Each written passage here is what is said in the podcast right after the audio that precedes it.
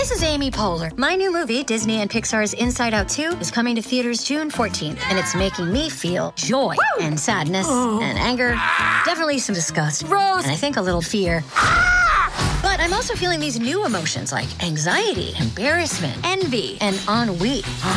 It's what you call the boredom. Okay, that one was weird. It's gonna be the feel everything movie of the summer. Disney and Pixar's Inside Out 2, rated PG, parental guidance suggested. Only in theaters June 14th. Get tickets now. Another day is here, and you're ready for it. What to wear? Check. Breakfast, lunch, and dinner? Check. Planning for what's next and how to save for it? That's where Bank of America can help. For your financial to-dos, Bank of America has experts ready to help get you closer to your goals. Get started at one of our local financial centers or 24-7 in our mobile banking app. Find a location near you at bankofamerica.com slash talk to us. What would you like the power to do? Mobile banking requires downloading the app and is only available for select devices. Message and data rates may apply. Bank of America and a member FDIC. No Jumper, coolest podcast in the world. And today I'm bringing you a f- dope look into some important New York City hip hop history and beyond. My man Shea Davis is in the building. Salute, salute. Happy to be here. Yeah, I'm I'm hyped to have this conversation because I was I mm-hmm. lived in New York from 2003 to 2010, so I was mm. kind of the the time period in which you were doing your thing, and I mm. definitely have a lot of memories of seeing you during the blog era and, and mm-hmm. the the early DVD era and all Yes, that kind of. So um, When you was at in, when you was at in New York, I stayed in Bushwick and uh, Astoria during that time for the most part. you was lit. Astoria before it was like the nicest place on earth. It's like totally, it's beautiful over there now. Yeah, Yeah. yeah, yeah. Gentrified. Definitely. But um, all right, so let's talk about your early days, exactly where you Mm-hmm. were born and what it was like for you as a kid. You know what I'm saying? Well, I grew up in the Bronx. You know what I'm saying? Patterson Projects.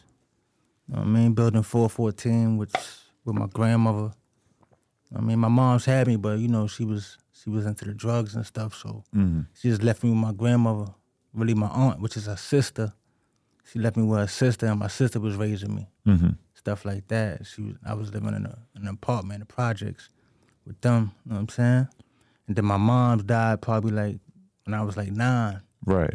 nine years old. Then my grandmother was taking care of me. Then she died. And how many years apart? I think like the same year. Really? And what happened to both of them? Well, my mom, she uh, she fell off the roof. Right. Yeah, because she came to the crib, and she was knocking on the door, and the music was loud. So we lived on the top floor. So you know what I'm saying.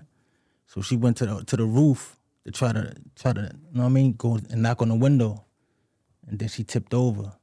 Holy. Yeah, and she died. You know Terrible. And then my grandmother probably like a year later. I mean, the same around the same year she died.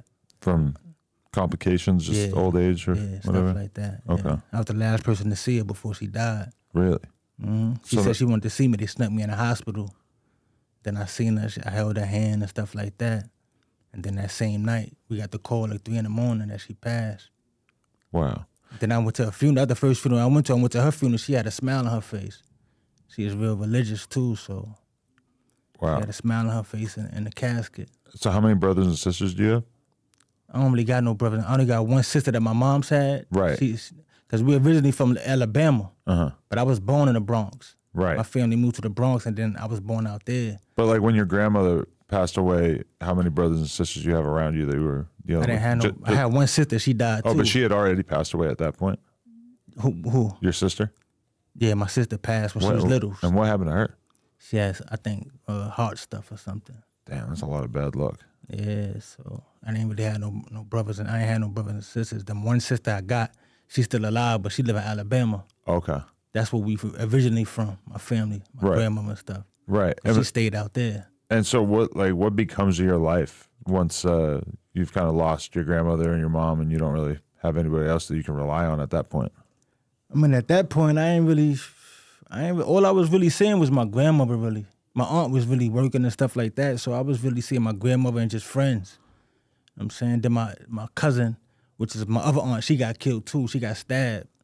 She was li- she was living somewhere else, but the cousin was staying with me, Jerry Davis, mm-hmm. and he was like selling drugs and stuff. But he got killed. He got shot in the head. He got killed around the same year too. So that was really seeing him, and then my grandmother. So once my grandmother died, it was really my aunt came and got me from the from the from the apartment. She came and got me and said, "Yo, we gotta go. We we moving." So she took me out the projects and we moved to Queens. Rosedale, Queens, nice suburban area. Mm-hmm. But you know, it's suburban then, but it's kind of stuff going on now. But you know I'm saying she moved me out there, and then I just had to just, I just, you know what I'm saying, grew up from there. Right. So looking back on it now, though, what do you think seeing all that death at such a young age did to you mentally? I mean, you know, it gave me like a. I don't know. I was always just. It was. I was a quiet kid. Like anytime they had Mother's Day and stuff like that, mm. I didn't really want to participate stuff like that. I was quiet. I mean, I didn't really want to go to school. I didn't really want to go to class and stuff like that. I never really grew up. I ain't had no brothers and sisters, so I wasn't really an interactive person like that. I was just a kid in the cut, just I mean, just quiet, minding my business. Most of mm-hmm. the time, I got in trouble was because of something somebody did to me. Then I just had to hold myself down. But you know what I mean? I really was just a quiet kid, just growing up like that. Then at 13, I got I got caught up. I got locked up. Right. 13. You know what I mean? So what was your perspective on the streets at you know a young age? Like, you, was this something that you were tempted by, or was it something you were always kind of involved in? Yeah, I was just outside. Every time I go outside, it was just just trouble happening. You know, we young and we young and dumb, so we, it was just stuff happening. And I was just I just happened to be in the mix and getting caught up. You know what I'm saying? And so, how'd you get caught when you were 13? What were you doing? Yeah, but I, I cut somebody. You know what I'm saying? At what age did you start carrying razors? Uh, somebody gave me that razor. You know what I'm saying? Somebody gave me that razor. The first time I cut somebody, somebody gave me that razor. The second time I cut somebody, I cut somebody in the same, like the four month span. Second time I cut somebody, I grabbed it from my aunt. Her dresser, she had a little razor. I just grabbed it and took it to school with me. Right. And then I got in a situation in school and I cut the dude in school. And then I went to DFY from, from both of them cases for two years. What gave you the idea that you needed to like stab him in school instead you of know, school, everybody, scrapping? everybody's they doing stuff. They bullying kids, stuff like that. Right. Like I told you, I was just a quiet kid that was just, know what I'm saying? but you knew a, a bunch of other people that were carrying razors at the time. Like that was kind of some normal thing. Nah, not really. Nah, it's just that the the uh, the first time I cut somebody, they jumped me. So my friend was like, "Yo, we gonna go see who that was," and he gave me the razor. Mm-hmm. It was an Onyx box cutter. So we went to find who the person was, and then I, and when we found we found them, I cut him. Right. You know what I'm saying? They jumped me before that, like probably a couple days before that, they jumped me. Right. So I went and told some dudes, and they said, "Yo, we gonna ride with you." I rolled with them, and then he gave me a razor and said, "Yo, take this razor." And you cut his face. Yeah, And then uh, did you end up like seeing him around and having to see the scar? Kind of I seen you it right there when it split open. Right. And when it first split open, I was like, "Damn." Then I just went home, and then like probably a couple days later, police came to the house looking for me. This guy told, or how'd they find out about it? I'm not sure. I think my name was somebody said my name and all that. Hey, Shea, yo, Shea, come on. And then they put two and two together. And then I don't know, they just tracked me down. Three, four days later, they came to my house Right. for me. And how much time did you end up doing in jail for this? Like two years, 13 and 15 years old. 13 and like 16. At the end of my 13th, like I was about to turn 14, all the way till I was 16. Uh huh. Then I got locked up again when I turned 17. So the that first two year bid, uh, what did that do to you mentally? Like, was it? But it that two turn- year, that two year bid, I mean, I mean that turned me a little bit. I know it was it was different. You know what I'm saying? I wasn't. You're meeting a lot of kids who are worse Yeah, than you, was right? yeah, that was bad. Yeah. Then I started really being friends with the bad kids. Before I wasn't really friends with the bad kids like that. I used to be cool with them, but not really. You know what I mean? Doing stuff with them. But it's all these bad kids from all over the Yeah, city so kind of coming together, different. right? Yeah, so I grew up around that for like two years, and I was young, Mm. 13 to 15, 16. So I'm like, it started being a little bit. Not, I still wasn't bad, Mm-hmm. but I just knew how to move different. Like I started to learn how to fight better. You know what I'm saying stuff like that, so I felt more confident. And then, you know what I'm saying? People were carrying guns at this time in your neighborhood, or not that you knew of. Nah, not that I know of. Yeah, at that age. But when I came home from DFY, yeah, they was carrying guns. So, what'd you get arrested for when you were 16? Yeah, 16, 17. What, what'd you get arrested for that second time? Well, that time I got a couple of charges. I shot somebody in the neck, and then you know what I'm saying. One of my friends robbed me that I was doing business with. He robbed me. Then I went to go get some guns in the Bronx, uh-huh. and on the way back, I got caught with the guns. You know what I mean? had a big shootout with the police and shot a police and a bystander. Wow. So okay, that first uh, shooting somebody in the neck. How the fuck did that happen? That was that was happening because you know somebody uh try to, you know what I mean, It- it- niggas had beef with somebody. You know what I'm saying, I, you know what I mean. They tried, they robbed me. Then after that, I went. and- I found, I seen them. I seen his. No, I told the same story in Queens Flip. So Okay. yeah, I don't want to know what I mean. Seem like I keep bragging about, Mm. you know what I mean, my gunplay, but Where do you even like? When did you first realize that you needed to carry a gun? really, I wasn't really carrying guns. You know what I'm saying? Even to this day, I don't really carry guns. I just only use them to use them. That's it. Like, I wasn't really just a person to be walking around with a gun. You know what I'm saying? It's just that when it's when it's time for some action, that, that I go get the gun and then I just use it. So I wasn't really the person to be carrying guns like that. New York's a stressful place to carry a gun. Yeah, especially yeah, especially from New York. I don't be want to get caught with no gun on me, stuff like that.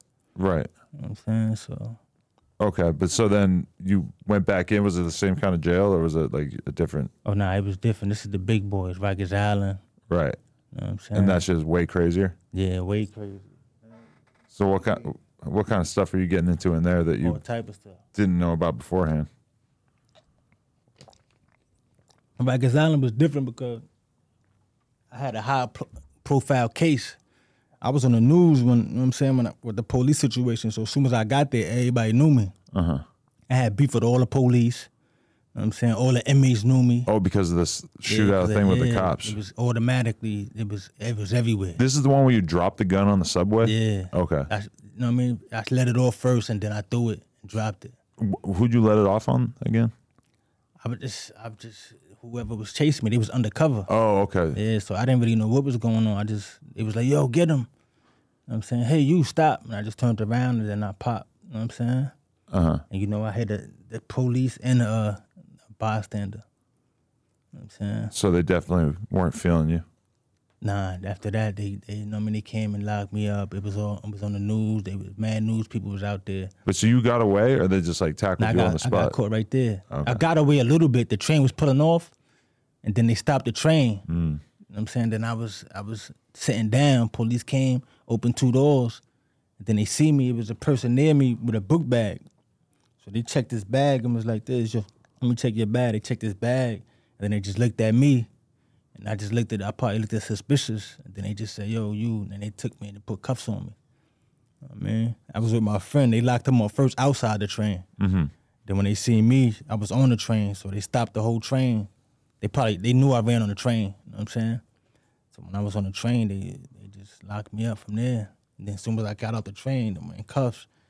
It was, you know I mean, news reporters, everybody was already ready. So this is all in the news and everything. So by the time you get to Rikers, the the COs and shit are Yeah, very yeah, upset with yeah, you, Very upset. full of hatred. They're very upset. They jumped me, you know what I mean, when I first got there. They did me dirty. You know what I mean, but they put me in a different house with all the police killers, stuff like that. Everybody who who shot police and killed police and did this and did that, I was in that house for like eight, probably seven, eight months. Really? I wasn't on the island that long, maybe a year. I was on that house for like eight, seven months, and then when I comped out, they put me in a regular house, and then I went up north. You know what I'm saying? That's not. And so uh, the guy that you were with, he snitched on you. Nah, nah, Oh. oh. nah, he ain't snitch. Nah, He, he so this guy held it down, but you still ended up getting how many years? I got six years. I got three to nine, but I did like six off of that. Right. And so at this point, like, how how how are you dealing with it? Like, how upset were you when you got that sentence? and- Yeah, I was stressed. He went home. He went home the next day, so I was a little stressed. He even went home from the pens before we even got to Rikers Island. He went home. That's my boy though. He ain't snitching nothing. Oh, okay. We still did business and all that, did movies and all that together. But he went home to uh like the next day from the from the pens. He didn't even make it to Rikers Island. So, you know, I was a little stressed because we was together. So I was like, damn. You know what I'm saying? This shit is crazy. Then I had to go through it myself. I was young, you know what I mean? 17, 16, 17. I was 16. And then I was just like, fuck it, let's do it. You weren't in a gang at that time. Nah, I was neutral. When did that? When did the gang thing come around? While you were locked up or after? But nah, it- the games was on the island. They had everything: Bloods, Latin Kings, Ñetas. I was just neutral. But it was it was on the island. Was that uh difficult being neutral when there's everybody having different sides and shit? Yeah, yeah, nah, not yeah, not really. Depends, not really. But you became a blood later on. Nah, I never was blood. Oh, okay. I'm OTF. I'm only the fan. I started my Oh, own little situation called OTF. You never wore blood at any point. I thought you were from one of the videos or something. I Nah, forget. Okay. I just a lot of bloods, a lot of roll with me, a lot of bloods roll with me. Okay. Crips, I mean different type of stuff. All right. And and you were knowing Smack of Smack DVD before you got locked up, or did you meet him afterwards? Nah, it was we was in the same school, Mm-hmm. but that was really like my the one I got locked over. That that was his. They was cool. I'm saying so when I was locked, I got when I came home, I got locked up again. You know what I mean? After I did my six years, I got locked up again for something else. What was that for?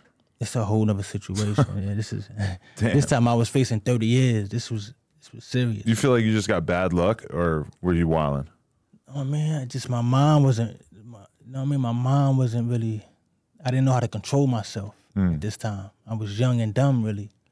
I mean, so even when I came home from jail, I still was like kind of institutionalized, mm. and I still ain't really know how to control my my mind. You pick up a lot of bad habits in jail, probably too, in terms of being confrontational and that violent. too, and and then sometimes you get hungry and you got to do certain stuff to feed the family. So I got caught up in a situation. You know what I mean? And then I got caught, I got locked up. And my, my- I really got. I mean, I didn't get caught on the situation. My friend, somebody I know, he got caught in the situation. He told, he told on me, and then I got caught at parole. When I'm putting parole, they was like, "Yo, we looking for you to lock me up." So what what was the basic version of this situation that you got told on about? Nah, it was a, it was a, it was a, it was a, it was a situation. I don't really want to know, man. Okay. But it was a, it was a situation. Violent thing, or Yeah, it was violent, and they offered both of us ten years. right? So I didn't want to take the. I mean, yeah, they offered both of us ten years. I didn't want to take the ten. So I told him, "Yo, let's go to trial. You know what I mean? We could take this and beat this right here. Let's go to trial." He's like, "Nah, I ain't." Now first he was like, "Yeah, I'm gonna do it." You know what I mean? Then I was like, "Yo, I'm not, I'm not, I'm not taking no 10 So you know what I mean? I'm going to trial, and we was on the same house together when I first went to the Rikers Island. Me and him was on the same house together, and three, uh, three Main or something like that, in the Beacon. We was in the same house together, and I'm like this. It was good, boy. Then I went to court, and my lawyer told me, he said, "Yo, he's telling." He showed me the statement and all that. His name is Latif Owens. Mm. I mean, it's the dude named Latif Owens. He's like, "Yo, he telling." When you need mealtime inspiration, it's worth shopping Kroger, where you'll find over 30,000 mouthwatering choices that excite your inner foodie. And no matter what tasty choice you make, you'll enjoy our everyday low prices, plus extra ways to save, like digital coupons worth over $600 each week. You can also save up to $1 off per gallon at the pump with fuel points. More savings and more inspiring flavors make shopping Kroger worth it every time. Kroger, fresh for everyone. Fuel restrictions apply. I was like, well, he showed me the statement. I mean, I read the statement. I'm like, damn, that's crazy. So now when I go back to the house, I'm like, yo, my nigga, my lawyer telling me you you telling, I seen the statement. He's like, nah, you bugging. Why would I be telling? You out of your mind. You know what I'm saying? And then like two days later, he packing up. Hmm. I told the pe- I, people, it was a couple of people in there. Had Dada, a few people that was from my, you know what I mean, from my projects. And he was hanging with them when I first got in there. You know what I mean? Because you know the real niggas, we all stick together. Mm-hmm. So he was, he was, he looked like he, he was like a, a real nigga to me. I mean, he was official. I knew him from DFY when I was 13. When I did that bid, I knew him from since then. That's how we got cool. And then when, even when I went up north, I met him again, and he, we was in Washington Correctional Facility, and we was cool. And then now I did my time, and I came home, and I bumped into him again, and we got cool again after the long bid. And some shit happened. We got caught up in some shit, and now we locked up together. He my co-defendant. So we in three block. I see him with, with some with some niggas from my projects, and he chilling with them. So I'm telling my niggas like, yo, this nigga telling man, I'm about to, I'm about to move on this nigga. But I didn't get a chance to move on him. Two days later, he packed up. He acted like he had mental problems. Hmm. And then when you act like that, they can send you out the house. So he went to the to the MO house. So the word got over there in the MO house. I told niggas over there, they jumped him anyway. You know what I'm saying? But that was really all they could do. And then I went to trial. Now as we going to trial, as we going to as we going to court, we in different we in diff, we on a bus, but he is he's in a he's over there with the you know what I'm saying with the mental people. And I'm telling him like, yo, why you ain't going to trial? Let's go to trial. you saying you ain't snitching? Let's go to trial. This is serious, man. Mm-hmm. What we doing ten years for? They ain't even got no evidence, none of this and none of that. And then he was like, nah, nah. And then, uh, you know what I'm saying? So now I'm going to trial. So I found that he was going to testify. He he eventually testified against me to make the long story short. Right. He testified and took the stand against me. And then now, the judge told me, he said, "Yo, you're gonna get 25 if you if you lose, you're gonna get 25." I mean, I ain't, I was like, "Yo, let's go all the way in the middle of the court." You know what I'm saying while we going to trial, after he testified and all that, while we going to trial, I was like, I told my lawyer, I said, "Yo, you know what? I might just take this 10. It ain't looking good." My lawyer's like, "Yo," so my lawyer said, "Yo, judge, hold on, my client want to take five minutes." So when I know I mean when I said that, when he said that, the judge said for five minutes, he's like, yo, this is all this is worth money. For that, we're gonna add another five. So that you gonna you gonna if you lose, you getting minimum 30 mm-hmm. I said, 30? I said, you know what, matter of fact, let's go all the way. And then I took it all the way and I wound up beating it. You know what I'm saying? How'd that feel when you first got the verdict? Oh, now I was crying and all that in court. You know what I'm saying? Smack came to court. You know what I'm saying? But that's how that's how me and Smack got cool with the DVDs because my friend that I got locked up with for the police shooting joint, mm-hmm.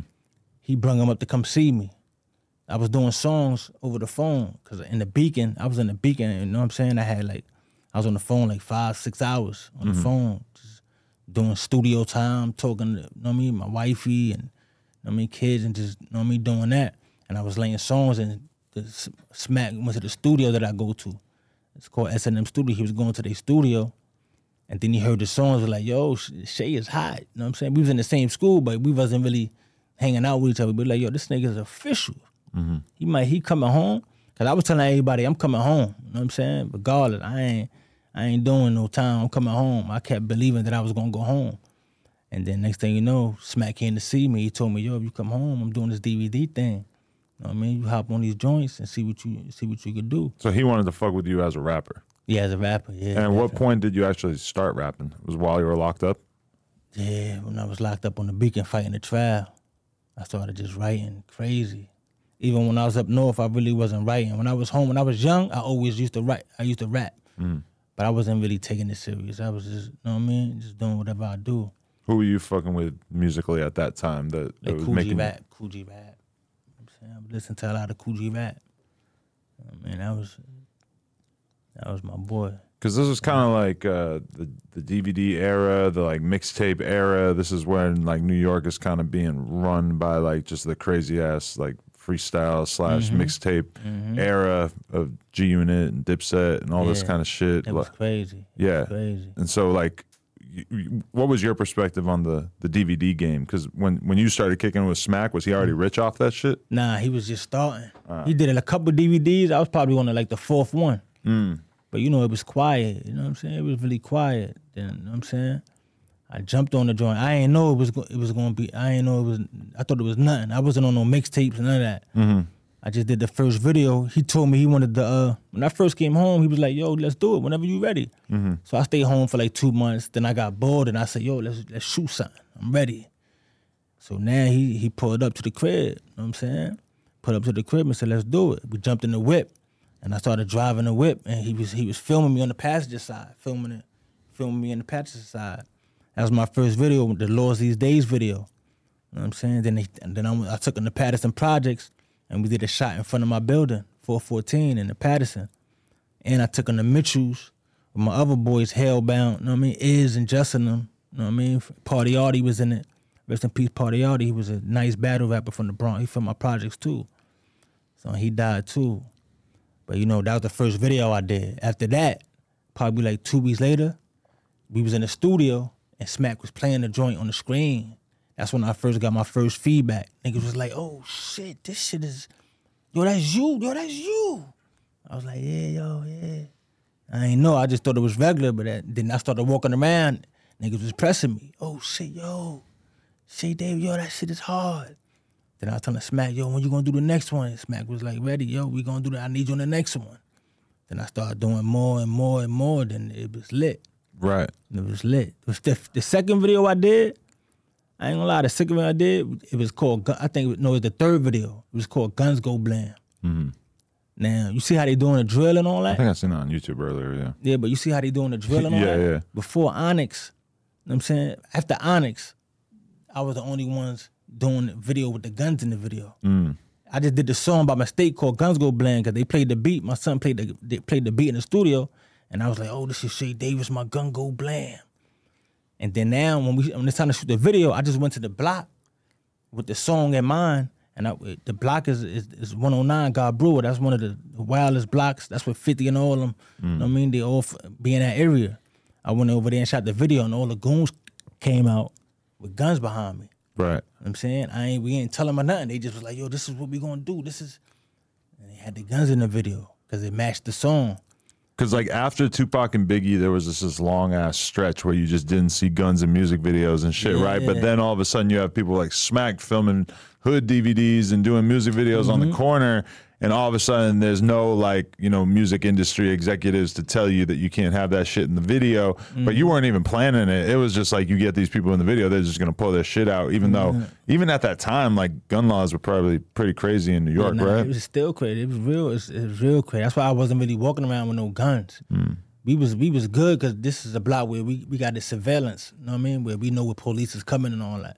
So we good. But that that wasn't my thing really. Even though we was of course we was moving around dangerous. But me personally, after doing all this time and all that, even before that, I just wasn't really a carrying a gun person. You know I'm saying it's just that of course if shit hit the fan and I got I got beef, I'm going I'm gonna go get it and go in. I was watching one of your old music videos and you're like dangling a machete out the window. Oh yeah, You know what I mean? that happened. Yeah, that happened too by mistake because That was a mistake? yeah, that was a mistake because my boy let me hold his car. It was an old school joint. My boy, my boy Val, he let me hold a car. I jumped in Nova and they was in the they was in the passenger side. Uh-huh. You know what I'm saying so. I said, yo, let me let me see, yo. I was on the corner of the block and on Linden Boulevard. That's in Queens too, on Sutphin and Linden. And I seen the swirls and I just like, yo, I like these joints. I started sticking out the window driving. Yeah, we just we lit. You know what I mean? Had the Chinese girls in it. You know what I'm saying? Right. Stuff like that. So it was like, yo, let's do it. That was a raw ass time period. But like, Mm-hmm. wh- what was your vision for your career? Were you trying to like build your name up and get signed, or was, or were you just thinking about doing it from more of a street level? I don't know. I just was doing it. I, I was, of course, we was trying to get a deal, but I wasn't like you said. My at my at that time, my mind wasn't really focused on really just nothing. Right. Not that we was lit already in my mind. I thought we was gonna get a whole situation like with the smack. My mind wasn't really on business. I ain't gonna even lie to you. My sh- I wasn't even thinking about that. You know, we was getting money for shows. We was doing little tours and stuff like that. I mean, I was getting money, but it's just a deal. I don't know. I never really. You know I'm saying I never sat down. I still to this day I never got no deals. You know what I'm saying I never sat at no tables, none. I never really had a deal. Everybody else got deals. They had managers. I never had no manager. You know what I'm saying they, everybody else had managers and stuff like that. I never really. But you came up at a weird time where the internet was kind of like taking over and people Mm-hmm. weren't selling physical CDs, but streaming wasn't a thing yet. So it was like, and the music industry hadn't really like adapted. They hadn't like figured out how to make money off of a street rapper at the time. Mm. Whereas now, when you look at like the Bronx drill scene, I hear about one of these Bronx drill kids getting signed for like a hundred thousand, couple hundred thousand, like every fucking week. And a lot of these kids are like, they got like one song with a million views, but they're like 15 and they got a gun in the video. So Yeah. it's like, boom, like the, the industry wants to sign them, which 100% would have probably been the, the type of energy that you would have been getting from the label if you had came out Mm-hmm. 20 years later or five years later or 10 years later, whatever it was. Yeah. But, um, yeah. Okay. So were you making a lot of money at a certain point, or, or and how involved with Smack were you at, at a certain point? Yeah, that was every time we do a video, he calling me. Yo, no, I'm coming to get you. Know what I mean, he come get me. We bring a few a few goons, and then we go do what we gotta do. With the Big Meech, all that, I was there for all of that. When he first met Big Meech, yo, I got these, yo, this Big Meech in them. I don't know, yo, they they lit, they getting money. Mm-hmm. You know what I'm saying? I was with them. I went with them. We met Big Meech, Blue, all of them, everybody, everybody all of all the videos that he was shooting, that people even people was paying man, know when this person, the person, I was going to pull up, you know what I mean, with him. You know what I'm saying? And then bring a few people and you know what I mean, make sure he was good. And did um, you ever discuss Smack like actually signing you, or was it more of just yeah, I him thought he was supporting going you? I thought he was gonna do like a label, a big label deal with all these artists that was on it, with all of us. I thought he he was gonna get like sign all these people and try to get like a hundred million, like Mm-hmm. how little baby and them did it. Right. That's what my mom was thinking he was gonna do. So I was just being patient, thinking that was gonna be the plan. But You know what I mean? His thing was he was tired of really chasing rappers. That was just his thing because we had to keep chasing. them. You know, some people you got to call and they're not picking up. Not the people that's going to pay, but the the big names. Right. I mean, you know, they, sometimes they be busy. They they not. It's hard to reach them. We we still smack DVD, but we ain't really.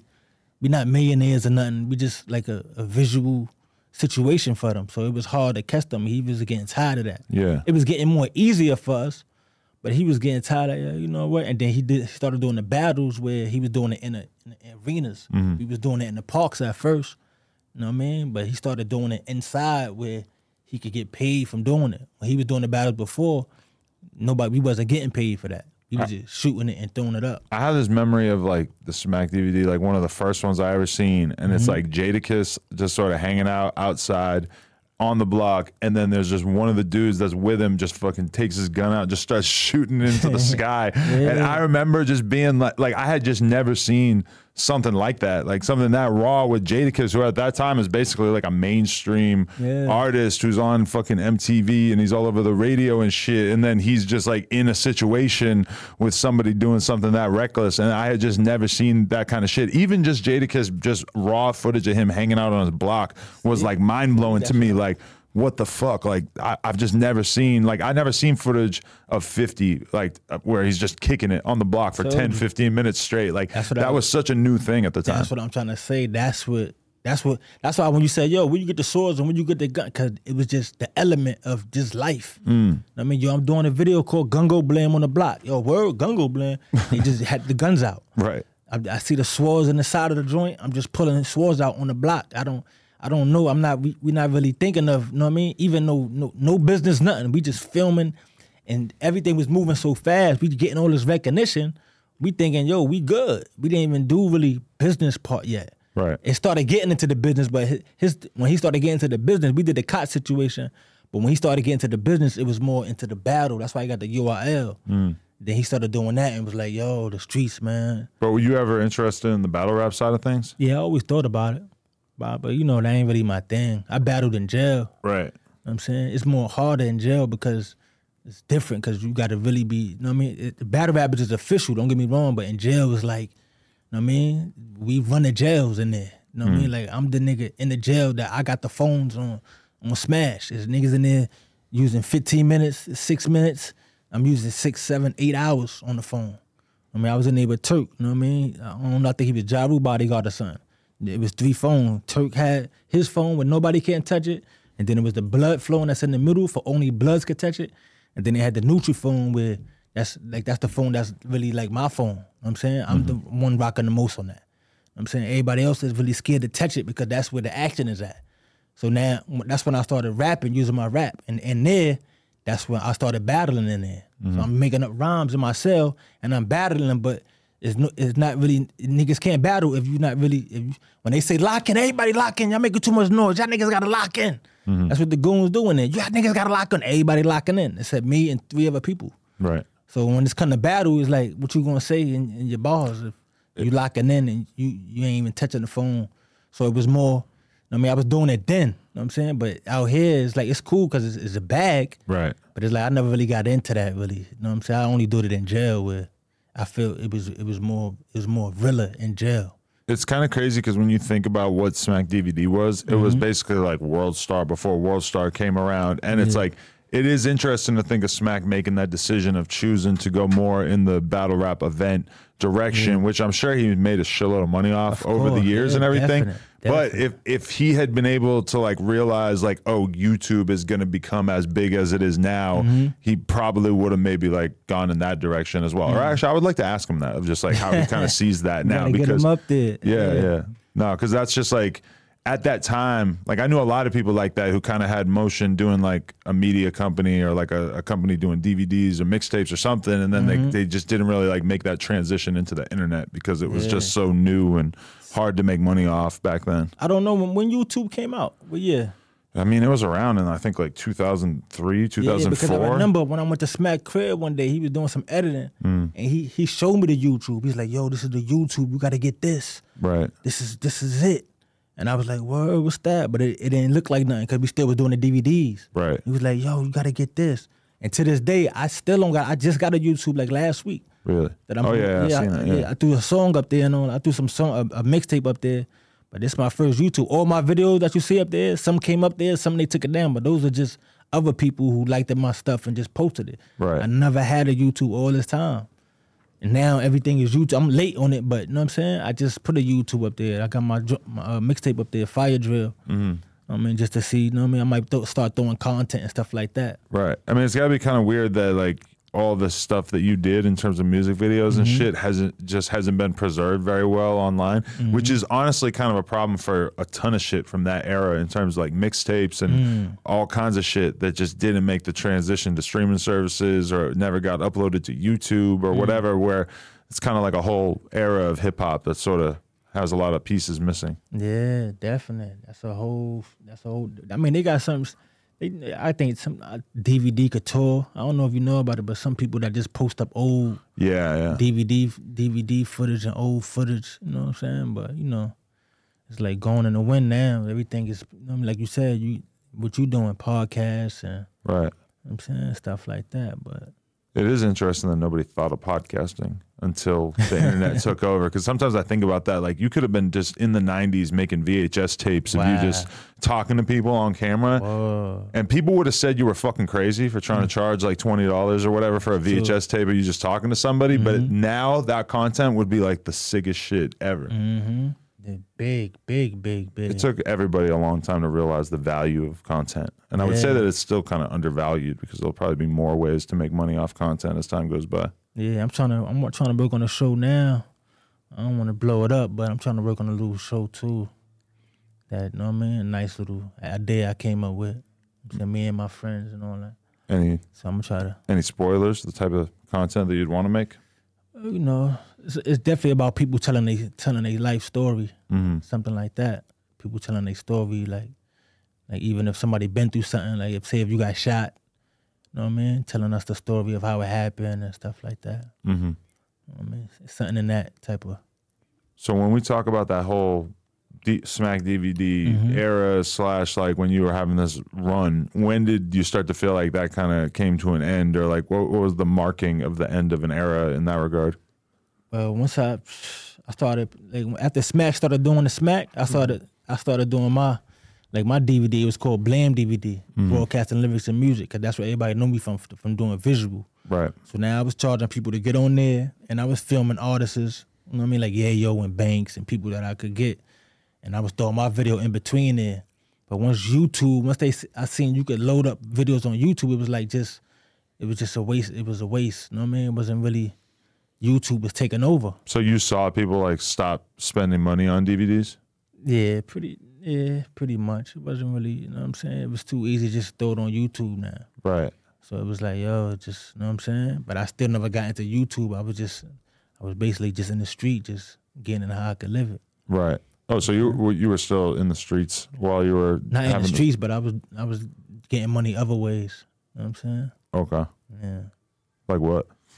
Right now I'm doing real estate, so Oh, I'm saying how'd you get into that? Easy. Caught a couple dollars and just started flipping it. You know what I mean, started off with a few houses in Ohio. You know, a house Ohio. My first house I caught for like like thirty five bands. Mm-hmm. I only made like fifteen off of it, but you could get that. You could sell a house for like 50, 60 out there. So I did a few of those, and then I just started saving and saving and started. you know what I mean, venturing out. So you gotta like drive out there, or you do everything over the phone and email. Now I and was shit? staying out there. I was staying out there for a minute.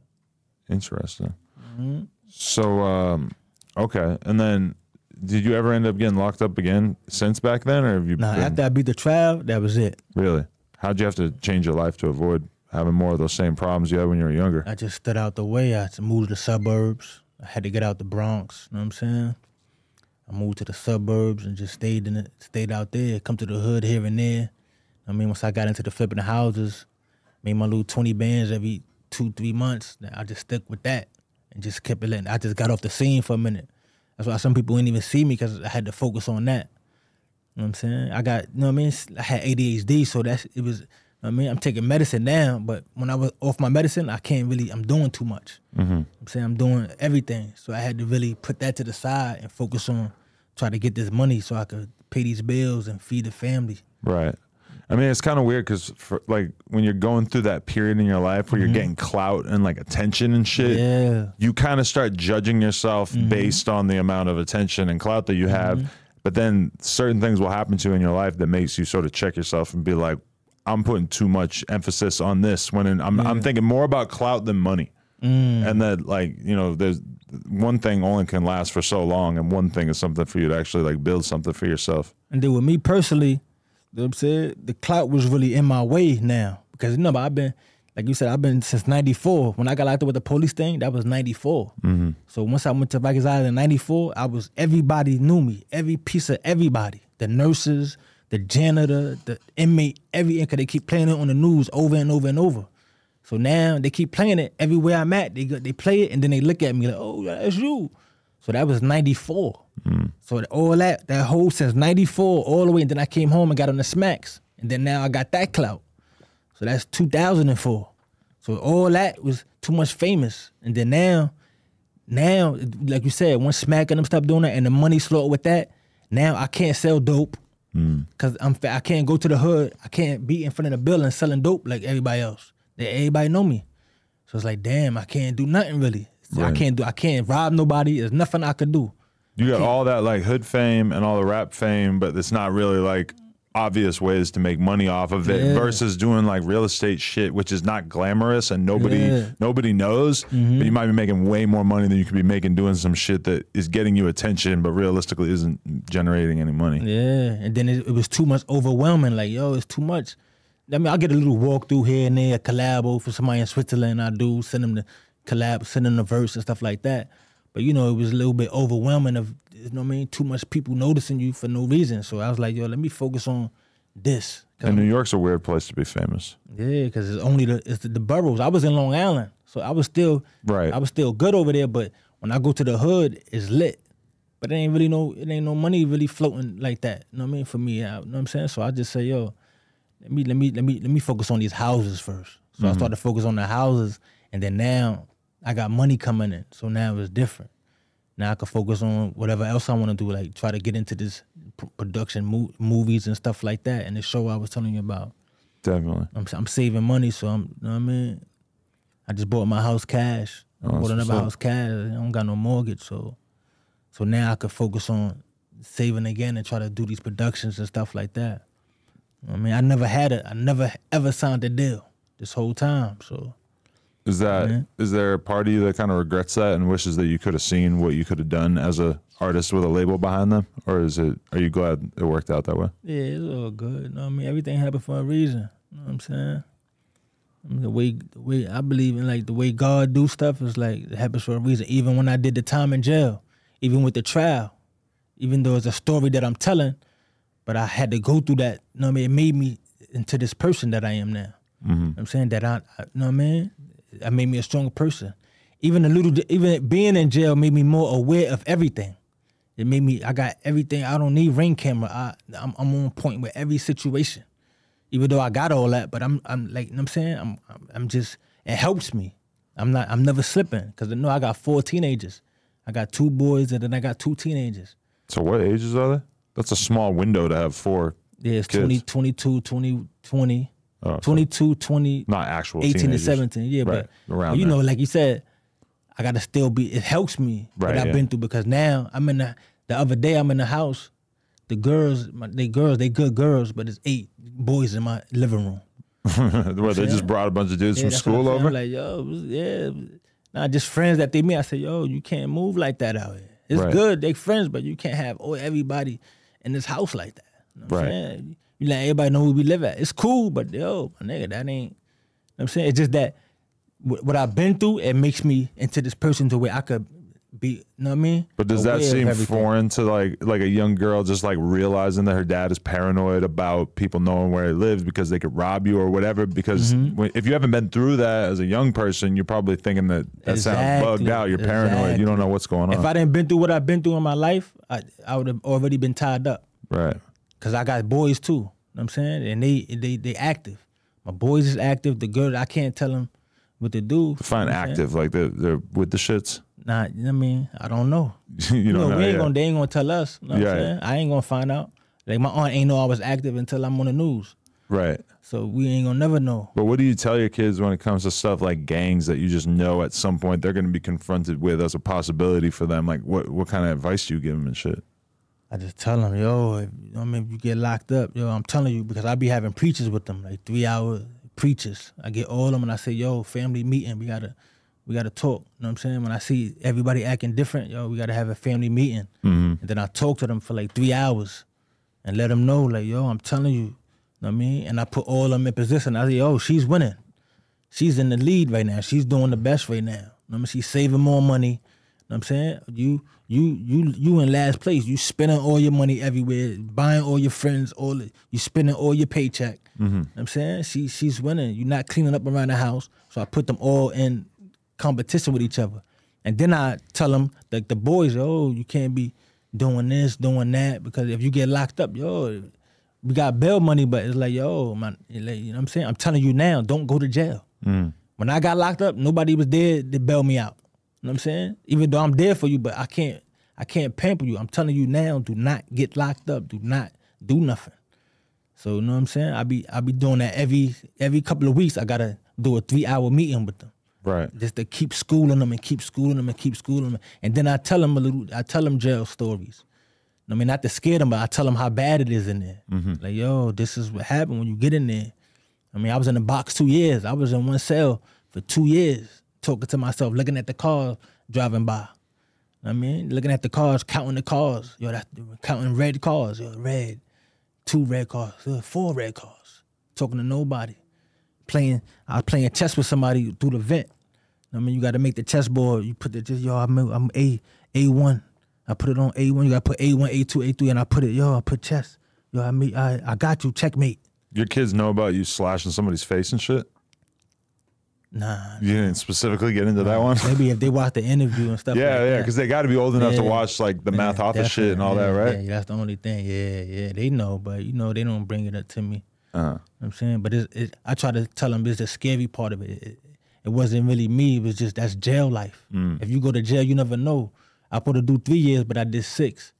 You know what I mean, they try to make us do ten years, but I almost got thirty years. So it's like once you in jail, it's hard to get out of there. It ain't just you go in there, then that's it. It's, it's, it's hard to get out of there. What's the worst thing you ever caught one of your boys doing?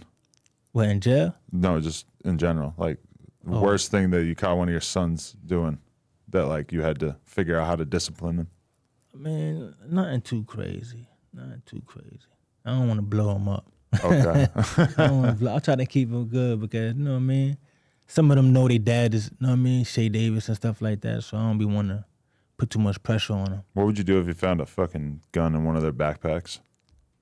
Nah, they good. They good with that. Depends on.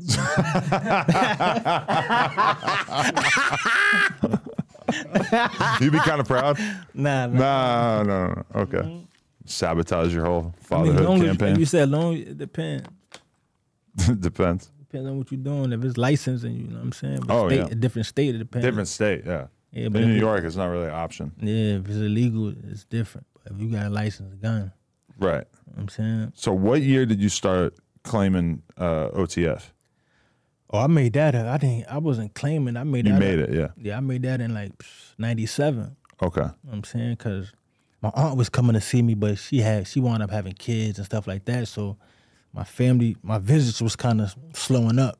You know what I'm saying so it's like all my friends was really like my family to me. You know what I'm saying. Plus, I was in Coxsackie. Everybody in there got life. Mm-hmm. So I only had a little bit of time, but the way I move in there, they thinking, I mean, I got life too. You know what I'm saying? So it's like, so I- it's like, yo, only the family. You know what I'm saying? Y'all my family, yo, only the family, man. OTF. And plus I used to go on visits. When I was going on visits, I used to see people with their kids, mm-hmm. them and their moms and stuff like that. So I liked it that. And I said in my mind, I said, yo, when I go home, I ain't gonna lie, I wanna have a family. Even though that's what I came home and did, I had a wife and, and four kids. But that was always in my mind, like I want to have a family. So I was big on family stuff, especially with I had a lack of family when I was nine. When I was nine years old, like I told you, it was a, I only had my grandmother, and then she died, and then you know what I mean. So it was lack. It was just me and my aunt. You know what I'm saying? So it was like a lack of family. So I was big on family. Even to this day, I'm still big on like family, just having a family. So I started that in like '97.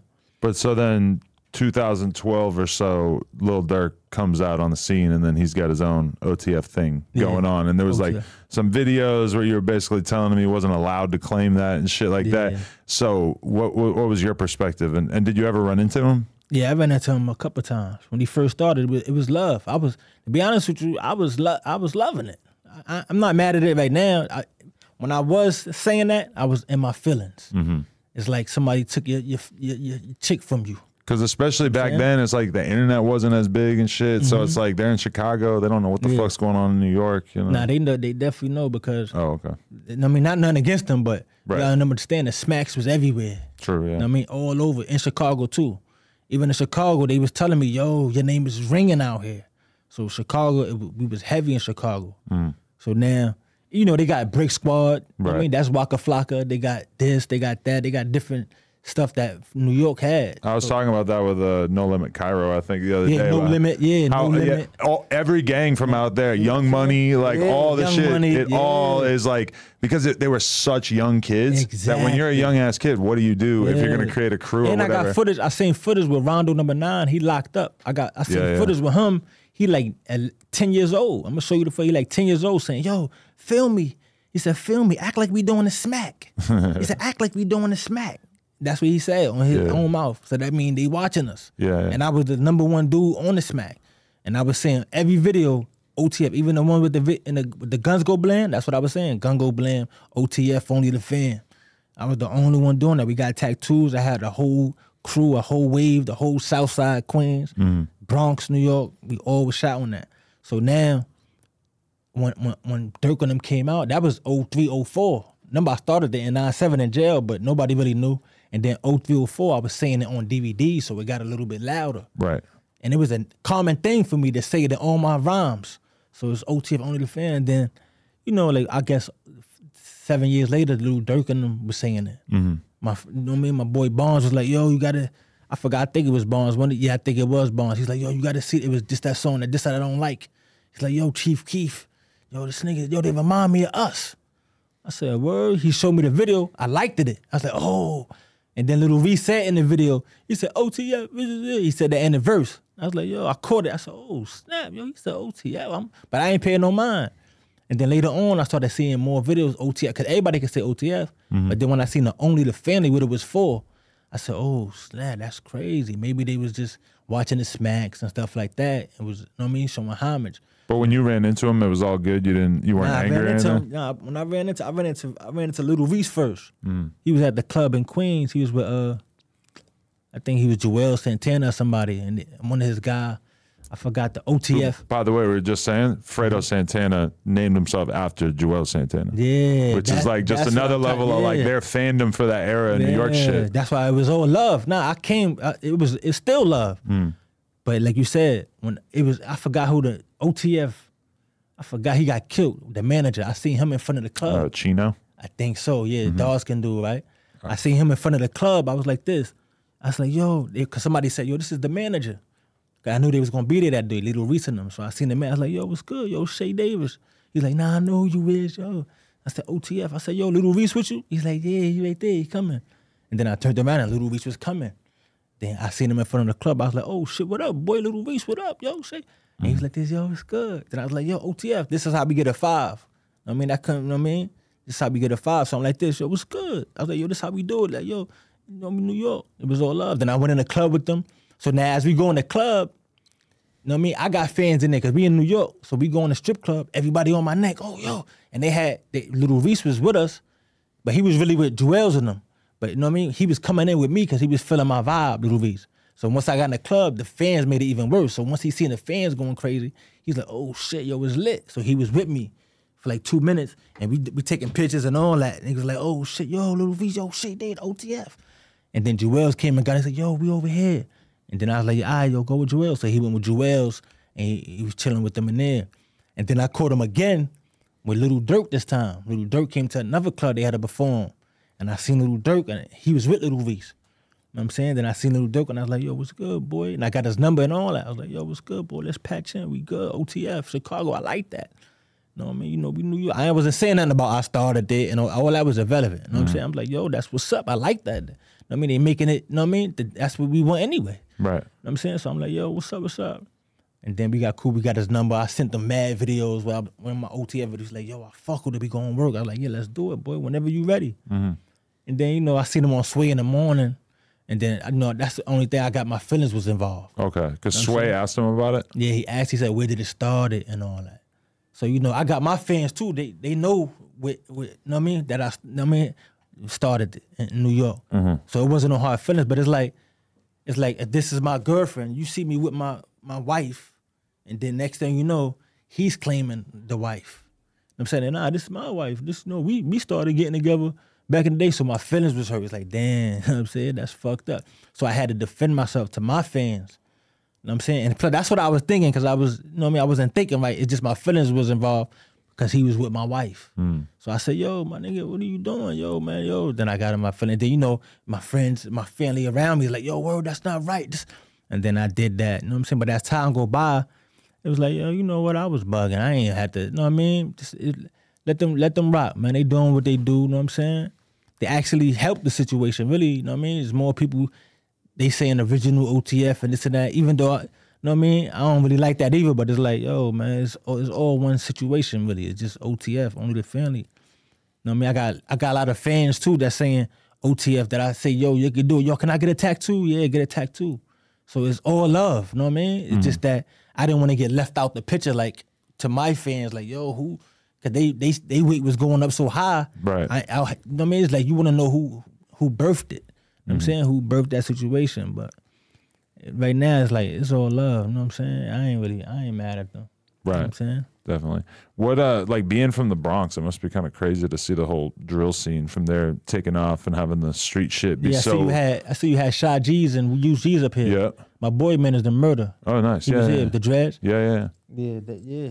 So yeah, they doing. They're sick. They're fucking out of their minds though. Like the, the just like the blending of the Mm-hmm. street shit and the the rap shit. Whereas like, you know, I'm sure you had all kinds of like people you had beef with and different shit going on in the streets. But when I'm like watching your videos on YouTube, you're not really like telling people exactly what the fuck is going on. Whereas a lot of these drill rappers are just laying it out there for people. But you know, with them, you got to give them they. You got to let them do what they do. They young. Mm. I mean, they gonna do it. They gonna do it anyway. They don't know. I was doing it a little bit like that when they young. They only. They, you know what I mean? When they get a certain age, when they start getting 35, 30, they gonna switch up. Mm-hmm. 40, they gonna switch it up. But right now, they young. They don't know the world yet. So you got to let them do what they do. They gonna do it.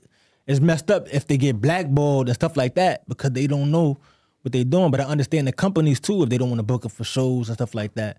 So that'll help them. You know what I'm saying? Whatever you go through, it helps you be a better person. But it's kind of the opposite in a way because I see these labels flying out all these Bronx drill rappers and signing them, and like, they, like, they love it. They're Yeah, dying to that's be a part of this Yeah, shit. that's true, that's true. Meanwhile, like I remember even uh, having a conversation with the guy who signed Kay Flock, and um, he was trying to get me an interview with him and everything. And I'm on YouTube, and like as soon as I get done watching the, the music videos, I start watching like Instagram live clips. Of Him pulling up to his ops blocks and talking crazy shit and violating people and screaming at people and, and challenging them to come out and fight him and shit. And I'm telling the dude from the label, I'm like, bro, I'm watching these videos of him on live and his, his enemies' projects and shit. This dude is fucking crazy. And the guy who signed him is just like, oh, really? I haven't seen anything like that. That sounds sounds nuts. I'm like, this is so crazy that you just gave this fool like a million dollars and you don't even know about the fact. He the locked fact. up now too, right? And now he's locked up for shooting somebody, well, killing somebody, uh, allegedly. hopefully, allegedly. Nah, he didn't- hopefully he didn't do that. Yeah, yeah, yeah. Uh, That- but that's what, but that's what I'm saying. That's what I mean. The drill rat is it is kind of control, but you know they young. We- They need people like us or somebody to be molding them to do that. Even though we still could do that, like I'm doing that with my kids. But if they go and shoot somebody, it's like it's, it's out of our hands. Sometimes you can't. They got to learn from experience. right. Going through experience really help you. you know what I mean, help you. Saying when you get spanked, then you know it hurt. You know It's just weird for the, like the young kids and stuff too, because I'm sure that like your kids, like if they look at like all the popular street rappers and shit, it's like they're all kind of talking about violent shit, and it just Mm-hmm. makes it so that it's like there's less of an option for a young kid of something that they could listen to that is not on that type of time. Now, of course, they could listen to J. Cole, they could listen to Kendrick. Yeah, there's all true. kinds of shit out there, but I don't know. A lot of kids don't necessarily seem as interested in that sort of shit. They listening to that. They definitely, my son be blasting it loud. I let him rock though. Hmm. He let, he blasting Polo G, all them loud. Right. in the crib. Young NBA young boy. Yeah. That's his, one of his favorite artists. But it's you know what I mean? My son just dropped me off. He dropped me off at the airport. He playing uh Roddy Wave. He not too bad. He ain't you know Rod what I mean? Wave, yeah. Rod Wave. He ain't too crazy, but Yeah, he's he's the he's on that emotional sad guy emotional. time. Yeah. Well, he was making me feel sad when I. But he was. But it is what it is, man. I was listening to Kool G Rap, but Right. that didn't make me. I ain't gonna lie, that ain't make me go shoot people. Mm-hmm. I wasn't. I was just listening to it because I like what he was saying. Right. I mean, it's just that this the, the world made me do what I had to do. Right. I mean, they was they they was the world was being bad. Well, if you look at like what made Kool G Rap different was the fact that he had like a sort of artistic perspective on like rapping, and he he was saying like interested things about it, and he mm-hmm. would talk about street shit, but he would talk about it in like interesting ways. Mm. And sometimes that is what I kind of worry about with the drill stuff is that sometimes it's like there's mm. very little artistry. Sometimes mm. it's just all just brutality, Yeah. and that kind of worries me sometimes. Of like, I wonder how hip hop could get going in a direction that is a little bit less violent, but still appeals to the kids. In a minute, they're gonna try to cut their whole mouthpiece off. So Mm. if they cut their mouthpiece off, it's over. You know I'm saying, but hopefully they don't do that. But if they do, then it's, it's just it's nothing you could do. in terms of the cops, you feel like they could just make drill rap And illegal not at only that, point. like the promoters and stuff like that. Mm. Well, you already kind of see it in New York, where it's like none none of these drill kids are getting booked in New York. That's what I'm saying. There's no way. Because a few of them, I ain't gonna say no name, but a few of them, they be calling my phone like, yo, yo, yo. I'm, getting, I'm like, yo, the same. I don't know if that was me too. Mm-hmm. I don't know. That's probably why I ain't get a deal because I had the guns in the video. Because I know everywhere, everywhere I went, it was everybody acting nervous. You know what I'm saying? I'm not even on that type of time. It's just that. You know what I mean? I attract that type of people, so it looked like my entourage just looked like a whole bunch of retarded people with me. Mm-hmm. So it's like, yo, who, who that? Yo, yo, don't even bring out no papers. They look like they don't even know how to read. I mean, New York cops were hating on hip hop mm-hmm. way before the drill era, and the drill era is way more violent than a lot of hip hop was back mm-hmm. in the day. Mm-hmm. So it's like to them, this is just an automatic thing. They got to shut down. And I'll talk to some Yeah, of these young dudes sometimes, and they talk about getting booked at shows and having the show shut down at the last minute. That's what's happening. And uh, yeah, it's not really too That's surprising. Yeah. So you know, it's gonna switch every. It always switches. You know what I'm saying? Drill rapper had his phase for like the last ten years probably, and then it's gonna it's gonna be something new.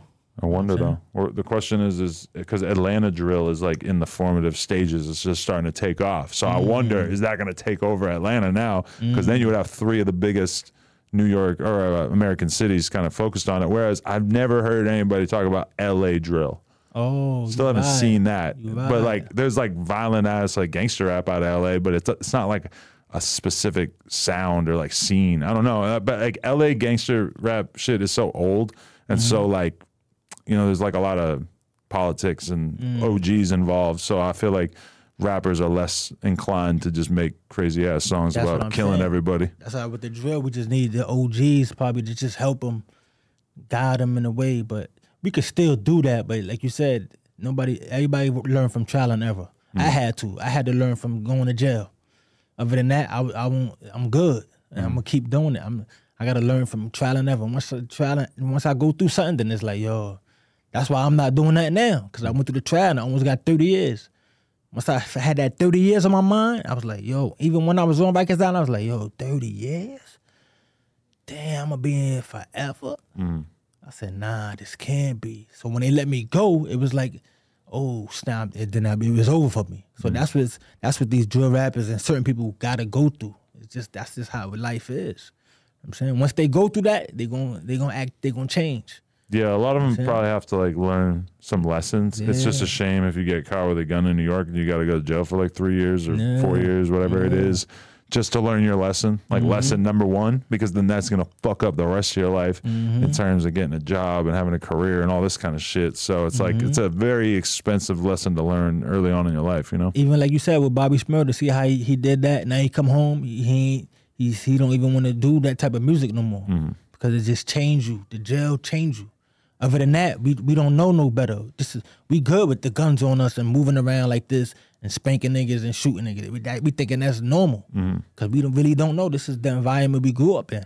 And it's crazy because I seen Bobby Shmurda like doing a song with some GD rapper, and then like he's getting hate for it from Mm-hmm. Yeah. Mm-hmm. people that are still more into the gang shit.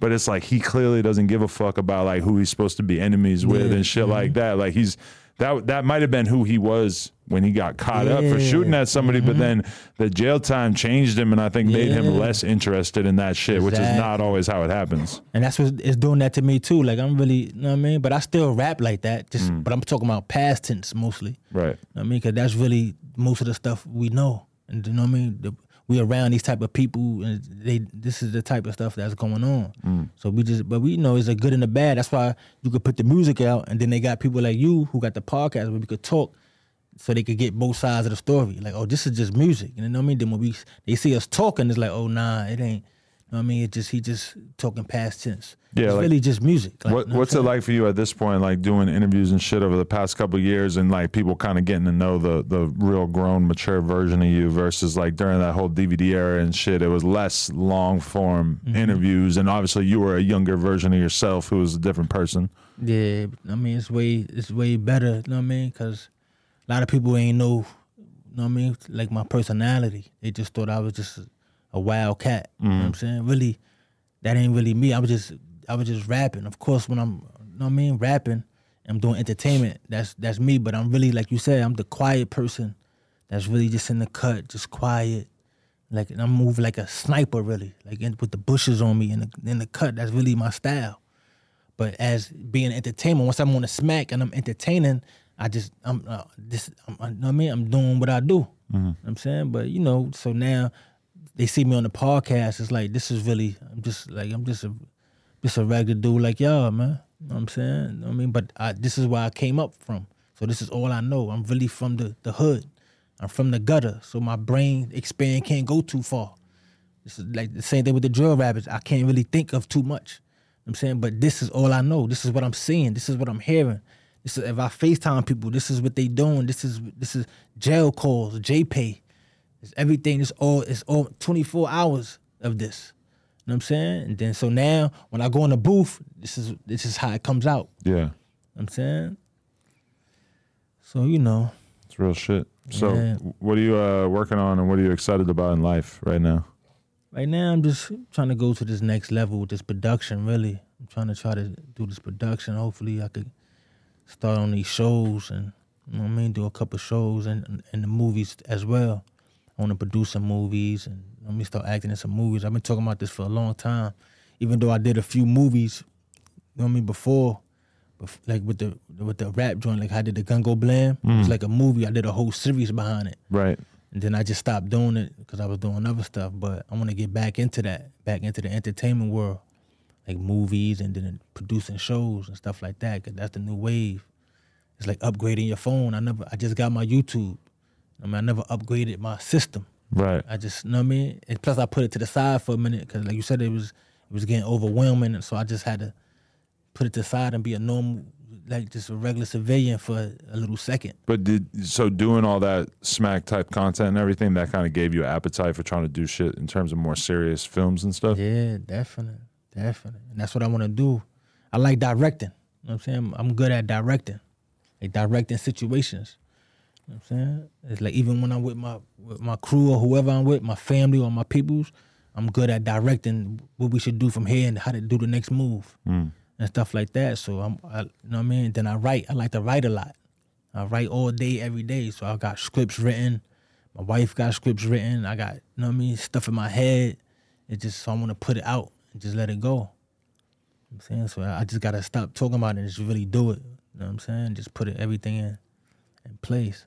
That's what's up, man. You know what I'm saying? Well, it was good getting to have the conversation and see where you've been at and what's going on with your life and everything. I really appreciate it. Well, I appreciate you having me. Definitely. And if people want to tap in, what's the YouTube channel? What should they search up? Yeah, go to my joint. It's Shea Davis OTF. That's my YouTube, and then my my Instagram is Shea Davis OTF. Mm-hmm. Then I got Facebook. It's Shea Punch Davis. You know what I'm saying? That's about it. Twitter is Blam DVD, but I don't really be on there that much. Right. I don't really be on none of them too much, but I go on there, throw a picture up and stuff like that. Instagram and Facebook. And then my YouTube, I just do a mixtape up there, Fire Drill. It's called Fire Drill. You know what I'm saying? and then I'm I'm gonna drop an album in probably February. You know I'm saying stuff like that. I call it a little marketing streaming situation. Mm-hmm. So I just do the mixtape up just for YouTube to get the YouTube going, but it's gonna be on all streaming platforms probably in like three weeks. You know what I mean? They help with the managing the streams and all stuff like that. So they're gonna we're gonna work on that. So I Nice. just that's why I just threw the project out. Hell yeah. Yeah. Everybody tap in. I appreciate Yeah, your time, man. Tap in, definitely. Yeah. Definitely. Much love. Adam 22, much love. My guy, Shea Yeah. Davis, thank you. No. Jumper. Coolest podcast in the world. Check us out on Yeah. YouTube, TikTok, Patreon, Instagram. Steph, what up, boy? Yeah. Behind the scenes. What up, Steph? like, comment, and subscribe. NoJumper.com. You want to support. Bow. Hey.